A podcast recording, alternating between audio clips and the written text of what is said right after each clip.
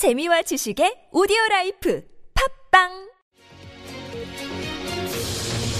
네, 법으로 우리 사회 이야기를 풀어보는 이정열 전 부장판사의 법률 이야기 시간입니다. 자, 어서 오세요. 네, 안녕하십니까. 다시 여쭤보겠습니다. 새 스튜디오 어떻습니까? 아, 일단 현대화된 시설. 네. 예, 종전 시설보다 상당히 그 근무 여건이 좋아진 것 같아서 외형적으로는 좋아 보이는데요. 네. 공기가. 예, 네. 그래서 그 계시는 수고하시는 스태프분들께서 혹시 이런 그 산재가 발생하지 않았으면 왜 그러세요? 자, 오늘 주제는 어떤 겁니까? 예, 뭐 항상 좋은 소식보다 좀 무거운 소식을 전해드려서 송구스러웠는데 오늘도 좀 무겁습니다. 네. 한상균 민주노총 위원장에 대해서 오늘 징역 5년과 벌금 50만 원의 실형이 선고됐다는 소식을 그렇게 앞서서 뉴스. 체스크 시간에 좀 전해드렸는데. 네. 자, 유죄가 선고된 혐의 내용부터 좀 정리해 주세요. 예, 작년 4월 16일부터 11월 14일 날 있었던 1차 민중총궐기 대회까지 사이에 이 한 위원장이 집회에서 공무 특수 공무집행방해 치상, 예. 뭐 특수 공무집행방해, 그다음에 공용물건 손상, 뭐 일반 교통방해, 집시법 위반 등등 해가지고 어, 이런 것들이 전부 혐의 내용이 전부 유죄로 인정이 됐습니다. 모두 유죄로 인정이 된 겁니다. 네, 그렇습니다. 이렇게 판단한 근거가 어떤 건가요? 아, 일단 뭐 상당히 내용이 방대한데요. 네. 변호인의 주장을 그 받아들이지 않은 쪽으로 해가지고 말씀을 드리자면요. 예. 일단 당시에 그 집회를 금지한다는 경찰의 금지 통고가 적법했다는 거 하고 예. 그다음에 차벽이 설치가 됐었는데 이것도 적법하다. 예. 이런 내용이 음. 이제 주된 내용이었습니다. 예. 예. 그래서 당시에 그 얘기 차벽 얘기 관련해 가지고서는요. 그 집회 참가자들이 이제 집회 금지 장소인 청와대 쪽으로 행진할 가능성이 매우 높아서 예. 이 부분 나중에 또 말씀드리겠습니다. 네. 그럴 행진할 가능성이 매우 높아서 신고된 범위를 일탈하거나 또는 미신고 집회 행위, 뭐, 급 집회 금지 장소의 집회라는 행위가 추가적으로 행해질 것이 목전에 임박했다. 그래서 시위대 숫자라든가 뭐 도로의 위치라든가 이런 것들을 보면 범죄 행위가 발생하는 것을 막을 긴급한 필요가 있었다. 예. 예, 그래서 차벽을 이용하는 것 외에는 다른 그 제재할 수단이 없었다 이렇게 네네. 봤습니다. 네. 그다음에 이제 살수차 관련해 가지고서는 어 좀 의미 있는 얘기가 있는데요. 이 직사살수 직접 쏘는 거죠. 예. 이 물포를 그런 경우에는 시위 참가자의 가슴 아래쪽 부분을 겨냥을 해야 되는데 네. 이 당시에 이제 백남기 씨께서 부상을 당하지 않았습니까? 예, 예, 예. 머리 부분에 그렇죠. 그 물포를 직접 맞아가지고 예. 예, 그래서 머리 부분에 이 가슴 아랫 부분이 아닌 머리 부분에 직접 그 살수를 했다는 부분하고 바닥에 쓰러진 다음에도 어, 쓰러지게 해서 뇌진탕을 입게 했고 음. 그 쓰러진 다음에도 계속 직사살수를 했다. 예. 예, 그래서 그리고 나서 응급 차량으로 옮겨지는 시위 참가자와 응급 차량에도 직사살수했다는 사실을 인정을 했습니다. 예. 그래서 이것은 의도적인 것이든 뭐 조작 실수에 의한 것이든 위법한 것이다 이렇게 음, 봤습니다. 네네. 근데 이렇게 보면서도 이것만 갖고는 이 살수차 운영 자체가 위법하다고 볼 수는 없다. 이거 빼고는 다 적법했다. 예, 이런 그렇습니다. 얘기가 되는 거죠. 예. 음. 그래서 당시에 이제 이 폭력 상황이 뭐 대형 참사로 이어질 수 있었다. 이렇기 때문에 민주노총 지도자로서 그 책임을 져야 된다. 이렇게 어. 해서 징역 5년을 선고를 하게 된 겁니다. 지금 이건 이제 재판부의 판단인데 네, 그렇습니다. 어떻게 보세요?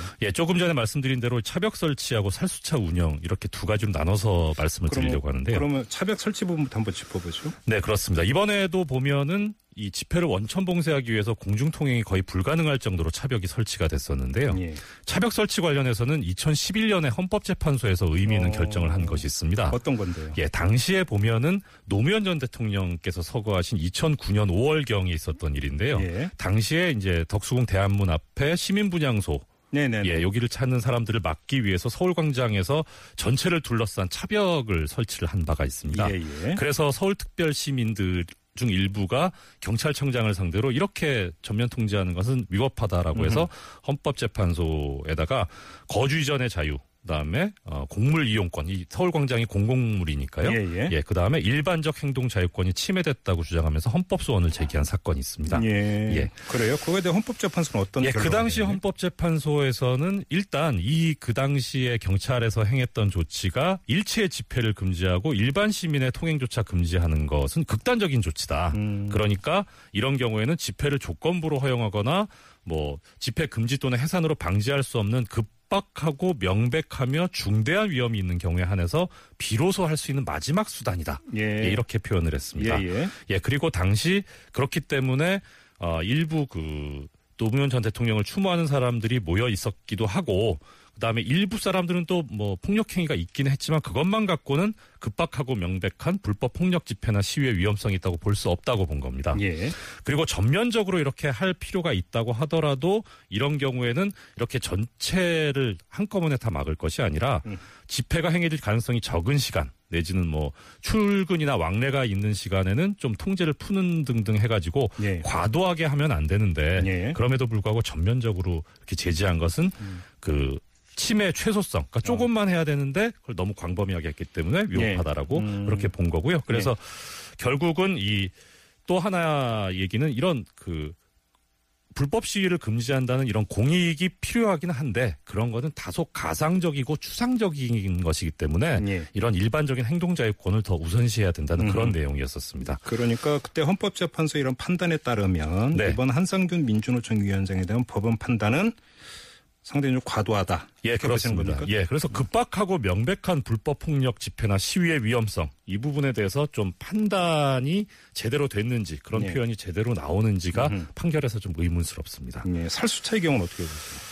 예, 일단 아까 말씀드린 대로 백남기 씨에 대한 살수, 직사살수가 위법하다고 본 건 아주 정확한 판단입니다. 예. 그런데 이 직사살수라고 하는 것이 방어적인 행위가 아니고 집회 시위를 그, 저 불법 집회나 시위를 막기 위한 방어 네. 행위가 아니고 일종의 공격적인 행위거든요. 해산을 목적으로 하는 겁니까? 그렇습니다. 해산을 넘어서 오히려 지금 쓰러져 있는 사람한테까지 또 네. 응급 차량에까지 뿌린 것은 이거는 그야말로 뭐 해산을 위한 것이라고 보기도 또 어렵지 않은가 싶은데요. 예, 예. 그래서 이것을 전체적으로 봐서 적법하다라고 본 건 조금 납득하기 음. 어렵지 않나 이런 생각이 듭니다. 알겠습니다. 그리고 좀 눈길이 끄는 게 이제 징역 5년. 예. 그, 이 형량은 어떻게 보세요? 일단 유죄로 본다고 하더라도 형이 좀 너무 세지 않나 싶은데요. 예. 뭐 예를 들자면은 이제 유신 때나 특히 50때 그런 권위주의 정부 시대만 해도 이런 경우에 이렇게 징역 5년이라는 큰 형이 선고된 바는 없습니다. 게다가 지금 상황을 보면은 어떻든 그 경찰의 행위에 있어서도 지금 위법 행위가 있었다고 법원에서도 인정을 했고요. 예. 그래서 제한도 과도한 것이고 그래서 음. 이것에 저항하기 위한 행위가 있었다는 것도 고려를 한다면 5년은 너무 세지 않은가. 음흠. 예, 그런 생각이 듭니다. 알겠습니다. 아무튼 좀 총평 좀 부탁드리겠습니다. 예, 지난 지난주에 이 방송을 통해 가지고 유엔 평화적 집회 및 결사의 자유 특별 보고관이 유엔 예, 인권 예, 이사회에서 우리나라의 그 집회 결사의 자유 보고서를 제출했다는 말씀을 드린 바가 있습니다. 예, 예. 예, 그런데 거기서 우리나라가 이 유엔 인권이사의 의장국인데 집회 결사의 자유가 상당히 위축돼 있고 특히 문제되는 것이 집회나 시위 주최자에 대해서까지 이 처벌을 하게 되는 것은 집회 결사의 자유를 상당히 위축시킬 수 있고 예. 또그 다음에 집회 결사의 자유에 있어서 그 평화로운 집회나 결사 그 시위는 추정된다 예. 그렇게 간주된다라고 보고 있다고 그렇게 그 유엔 인권 규약이 되어 있는데요. 예. 그 규약에 비춰보면 상당히 역행되는 판결이 아닌가. 음흠. 예, 그런 생각이 듭니다. 그래서 우리나라가 이렇게 의장국인데도 네. 이렇게 대외적으로 어 이런 그 집회 결사의 자유가 제한돼 있고 위축돼 있다는 인상을 줄 수 있는 그런 네. 판결이어서 예. 그래서 국제사회에서 우리나라 인권이 제한돼 있다라고 하는 그런 것을 사법부까지 나서 가지고 확인시켜 준 것이 아닌가. 그래서 상당히 좀 안타까운 마음이고요. 이 사건 관련해서 판결에서 이런 얘기를 하고 있습니다. 과연 이 재판부에서 이그 국제적인 인권 규약에 대한 인권 감수성이 어느 정도인지를 가늠할 수 있는 시금석이 될 만한 표현인데요. 판결문에 나옵니다. 정부 정책과 사용자의 행위가 정의롭지 못하고 경찰의 집회 제한 시도에 동의하지 않는다고 해서 폭력적으로 항거하는 것을 위법이 아니라고 한다면 우리 사회가 하나의 공동체로서 유지될 길이 없다. 네. 이런 표현을 썼는데요. 음. 과연 그러면 정의롭지 못한 정부 정책이라든가 그 다음에 어, 보장되어야 할 집회 시위의 자유에 관해서 경찰이 부당하게 제한을 가할 때 음. 시민들로서는 어떠한 조치를 취해야 하는 것인지 묻지 않을 수가 없습니다. 이번이 1심 판결인가요? 네 그렇습니다. 자, 2심 재판부는 또 어떤 판단을 하는지 좀 봐야 될 것 같습니다. 예, 좀 인권 규약에 맞는 그런 판결이 나왔으면 하는 바람입니다. 알겠습니다. 자, 이정열 전 부장판사였습니다. 고맙습니다. 네, 감사합니다. 자, 지금 시각 7시 50분.